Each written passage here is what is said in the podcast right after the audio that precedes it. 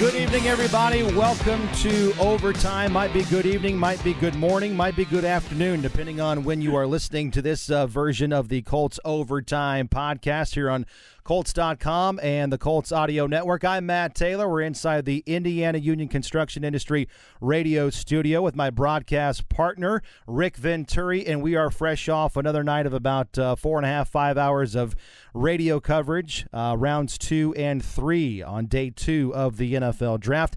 Recapping what the Colts did on night two of the draft. Rick, how you doing over there? You got some stamina left in Oh you. man, I'm I'm ready to go. It's uh, we're truly in an overtime, and we've played two tough games, but heck, I'm ready to go.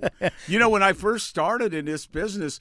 We started the draft at eight o'clock in the morning. We went 17 rounds just to never stopped. imagine? I mean, I can't. I can't imagine. you that. you know, it was about No. three days later you came out of your cove. Well, that's what we're trying to do right now, trying to make sense of what the Colts did on day two of the draft. We know about round one, Thursday night. Anthony Richardson, fourth overall, coming in here to play quarterback out of Florida. Uh, eventful night for the Colts. Four different things happened, so we'll take them in order here, Rick. Uh, first, the Colts were scheduled to pick at the top of the draft or near the top of the draft in round two, 35 overall, which was the fourth pick in the second round on, on day two. But that did not happen. The Colts traded out of that pick. The Colts go from 35 to 38. So they moved down initially three spots with the Las Vegas Raiders. The Raiders jumped up and gave the Colts a fifth round pick, pick number 141. The Colts uh, ultimately at this point are, are still hanging on to, uh, but they weren't done yet in terms of trading.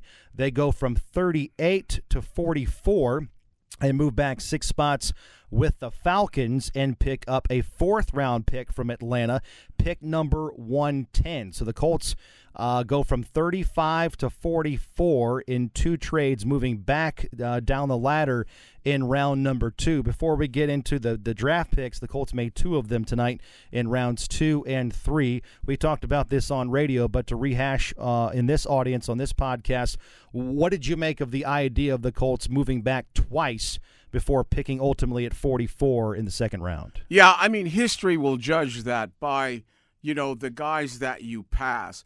Uh, in you know, in my world, I, I find it difficult to walk by good players. I just have always believed that uh, the further down you go, position by position, and certainly round by round, uh, the value of the players over time. It's not my idea; it's historic. Uh, goes down exponentially. So. Um, you know, obviously, you're going to have a, a lot of fourths and fifths. Uh, that doesn't mean you can't really make them work, um, you know, but it's the way it is. You know, I, I think in the end, I, I think these were three players going back to last night that the Colts coveted. I really do. I think these were guys that they really, really liked. Uh, all three guys in real need positions. Uh, and so as far as trading back, I, I'm not sure if it really made that much difference. I think these were guys that they really did have targeted. Yeah, they were part of that cluster of players that they Right. liked, that they were willing to move back uh, and, and still have an opportunity to get a couple of them. All right, let's start in order in terms of the selections here. Julius Brents comes in, the 44th overall selection, the first pick for the Colts tonight in round number two. He's a cornerback out of Kansas State. He's a redshirt senior, and he's a local product. He's from Indianapolis, grew up on the east side of the town, went to Warren Central High School. Rick Venturi, the book on him is uh, ascended to first team All Big 12 in 2022, led Kansas State with four picks, recorded 45 tackles, really physical player, loves contact, good tackler. He can also cover down the field as well. Um, he was at the Colts Pro Day, the local Pro Day, a couple weeks ago with his natural ties to the city. What did you make of the, the Colts drafting him with a lot of familiarity on this player from Indianapolis and Julius Brents? Well, the familiarity is certainly good. And in Brents, you're getting really a good football player on tape uh, at a position of dire need. Let's face it, we had to have a corner.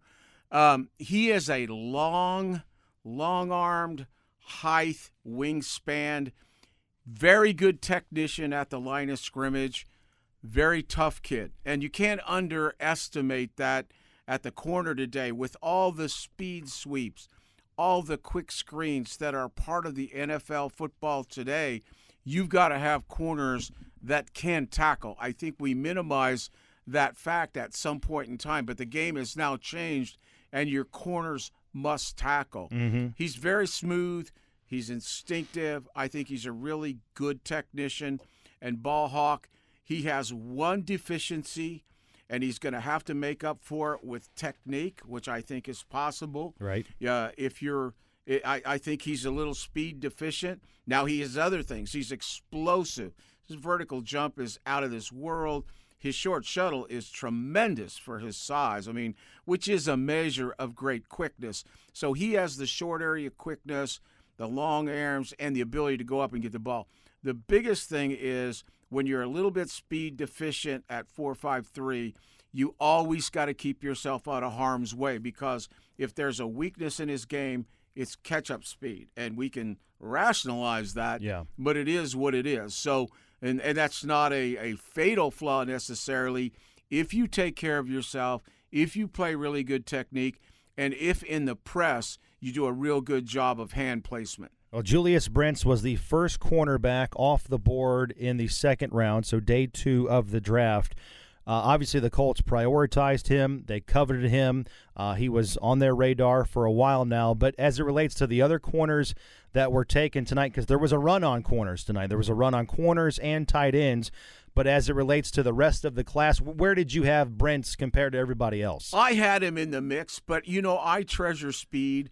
You know, so Turner and Stevenson, we'd have to go back through every guy. Um, the, the kid out of Auburn, Cam, uh, was it Cam Johnson? Or I mean, I, I, I probably had those guys slightly ahead. That doesn't make me right. It's just I really, uh, I'm from the Al Davis school of I really treasure speed at wide receiver or at corner. Uh, but I'm I'm not going to minimize Brents. I, I think he's a very very good football player. Yeah, and we told this story on radio tonight, but again, for this audience on the Overtime podcast, we told that story. I love it. Jason West is his head football coach at Warren Central. Great guy, good dude. Uh, I've talked to him and interact with him multiple times uh, over the years. His nickname, Brents' nickname, uh, as a high school freshman, just because of his his body size and kind of growing into his body, his nickname was Bambi. By the end of his uh, time at Warren Central, he goes from Bambi to the Buck. Bambi grows into the Buck because he is a full, stout, uh, big complement with physicality there at, at Warren Central and. Brents is definitely a guy that lays the wood, brings the hammer, whatever you want to say. He is not afraid of contact. That is one of the, the biggest strengths that he has as a football player. Absolutely, and you never minimize that. This is still a game, you know, of tackling and being physical, and that he brings. All right, so that was the Colts in the second round drafting Julius Brents. In round three, the Colts go back to the offensive side of the ball, Rick. They draft Josh Downs, wide receiver out of North Carolina. Very good receiver in terms of speed, being able to catch the football, run all the routes. Maybe a slot guy at the next level uh, for the Colts in the National Football League. But what do you like about Josh Downs' potential as a rookie with Anthony Richardson maybe being his quarterback? Well, just like Richardson changes the dynamics of our offense, he he definitely revises what Colt football is going to look like at quarterback. I, I think Downs does that to some degree because Downs, to me, is a true slot. We haven't really played with a true slot. We've been in three wide receiver sets. Uh, we've had guys that could run deep. We've had guys that can run across the field. We haven't had that guy that is quick, that has great short area quickness, but that can get downfield, that can catch to contact. And Josh is not the biggest guy in the world, but he plays tough. Yeah. He plays tough in contact. He's an explosive player. He's got speed. He plays faster than his speed, jumping ability, all those type of things. And I and I think he's a guy that can put the ball in the end zone. You know, I always I always talk about get guys that put the ball in the end zone or knock the quarterback down. Right. You know, we certainly have a quarterback that can put the ball in the end zone, and I think we've just added a slot receiver who can put the ball in the end zone. So I'm really looking forward to that. I grew up with the idea that you played two types of outside guys, and your slot was this type of player. You know, the Belichick slot has always been that guy in the slot that was quick, that could run the options, the seams, all those type of things that I learned over the years. And I see Josh being able to do that with explosiveness. Well, when you draft a player, regardless of the position, in the first three rounds, you know there's there's some expectations there. Um, and at the wide receiver position, that's where the Colts are trying to get more explosive, get some more top end talent, kind of fix the problems that they've had the last couple of years in the passing game. Right, they only scored 15 points per game last year, routinely under 250 passing yards per game. Um, but with that, the Colts in free agency, they were active at that position, kind of like a similar player in Isaiah McKenzie to come in and play the slot receiver. So where does Downs kind of fit in the, the passing game in the pecking order at wide receiver with Isaiah McKenzie being brought in in free agency earlier in the offseason? Well, you know, uh, you know me, I'm going to be unfiltered. I'm going to tell you like it is. McKenzie has the athleticism. He mm-hmm. has the speed uh, the quickness. He has all those things to be the slot. When Beasley, uh, you know, hit hard times there and McKenzie came in, I, I actually thought it was going to be an upgrade. But McKenzie has really struggled uh, with catching a football and with ball security. I mean, that's why he was out there. That's why they didn't stay with him. And that's why I see Downs as a guy that brings so much more to the table because he can make the big catch, he can make the consistent catch, right. and he does have the ball security. All right, so Anthony Richardson, Julius Brents, and Josh Downs, Rick, so far. I know the Colts are still far from being done. Again, as we're sitting here taping this right now, the Colts have eight more picks to make on Saturday, day three of the draft. But with those three players, uh, two on offense, one on defense. What have you made so far of the Colts 2023? You class? know, well, uh, you know, I'm pleased with it from the standpoint of, you know, I think we we we we made a lot of things happen. I mean, and we have potential game changers. I mean, we have a quarterback who changes the complete landscape of what Colt football is, and whether or not he does that tomorrow is not the issue. But he brings a totally different offensive concept.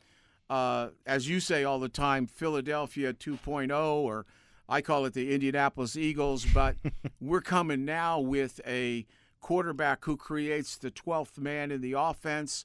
Obviously, there's a lot of improvement areas have to be there, but that's a game changer. Uh, you came in and you solidified the corner position. Uh, you know, we lost a couple guys there, had to fix that came up with a solid football player. Right. And then I think, you know, obviously one of the things that we really wanted was an explosive receiver. I think Josh Downs is that guy. I think in that regard, and I always believe this, Matt, I always believe that your first three draft picks should be starters as rookies. Oh, they got to play. And not got to. You know, and not maybe on day 1, but they have to be starters and they have to guys – they have to be guys that actually affect the game, not just play in the game, but affect the game. And then I always felt like your fourth round guy should be a situational starter, mm-hmm. a fullback, a nickel back, a special teams guy, you know, something like that. Or, and then the rest of the draft to me, you're shooting for depth players, yeah. hoping to hit on somebody.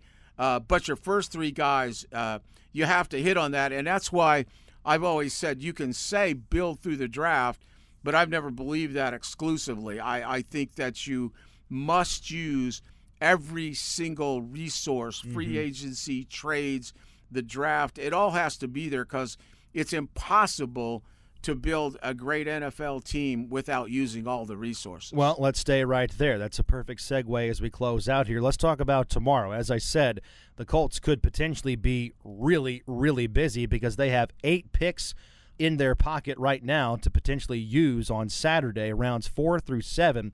As of right now, the Colts have two picks in the fourth round, four picks in the fifth round, no picks in round six, but two more in round seven. Rick, let me ask you, what are the odds the Colts come home tomorrow when it's all said and done with less than eight picks? I hope they Should do. They? I, I hope they do. I I hope they package those low picks, which I don't value like they do at all.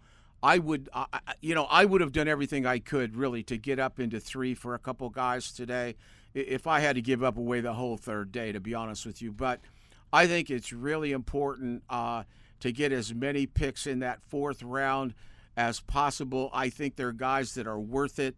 Uh, I'm more than willing to get. I, I call them Walmart picks.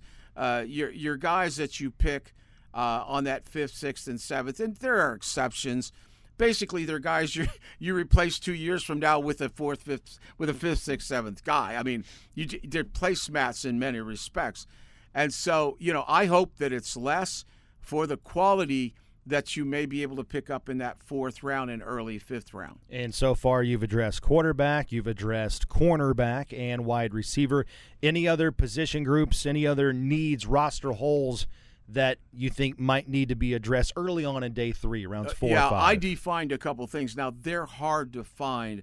Uh, they're not easy to find. You, are going to have to take some chances here. Mm-hmm. Uh, I think the two areas that I would like to see fit, and I, you know, I don't know if we can find it. I have a couple of guys in mind. I have to kind of go back to my look tonight, but uh, I I really think you want you know offensive line depth. I mean, you know you know, Cody Mauch type guy that just sure. went, uh, uh, Avila guy that just went, you know, somebody that maybe is a combination tackle, but maybe could be in the running to start at right guard. I, I think offensive line depth is important, and I still think the speed edge, the the you know the uh, the Riddick type guy, you know, and I would never turn down speed receivers. I like a kid like Ford Wheaton out of West Virginia. I mean, I have guys on my list still, you know, that can explode and that can run. And I, I just feel like the more speed and game changing guys you can get, take your chances on them now. Yeah, indeed. That's Rick Venturi. My friend, always a pleasure. I know you're worn out. I can't thank you enough for uh, about 10 hours of radio coverage Thursday and Friday and a couple of podcasts. So thanks for all that you do. Really, really appreciate the insight. We're very lucky to have you. Uh, thank you, Matt. I really enjoy every minute with you, and I, I actually enjoy the 90 days leading up on the research. I, actually, it's a real labor of love for oh, me. I know it is. I know it is, and we're lucky to have that. So, again, Rick Venturi right there on this edition installment of Colts Overtime, recapping day two of the NFL Draft for the Colts. Round two, it's Julius Brents, the local product, Warren Central, Kansas State.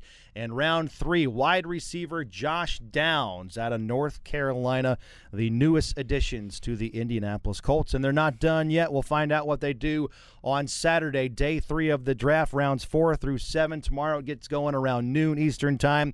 We'll have press conferences and we'll have another overtime podcast coming up tomorrow, recapping in totality the draft and specifically, again, what they do on day three. For Rick Venturi, I'm Matt Taylor. Thanks for listening, as always, on Colts.com and the Colts Audio Network. So long.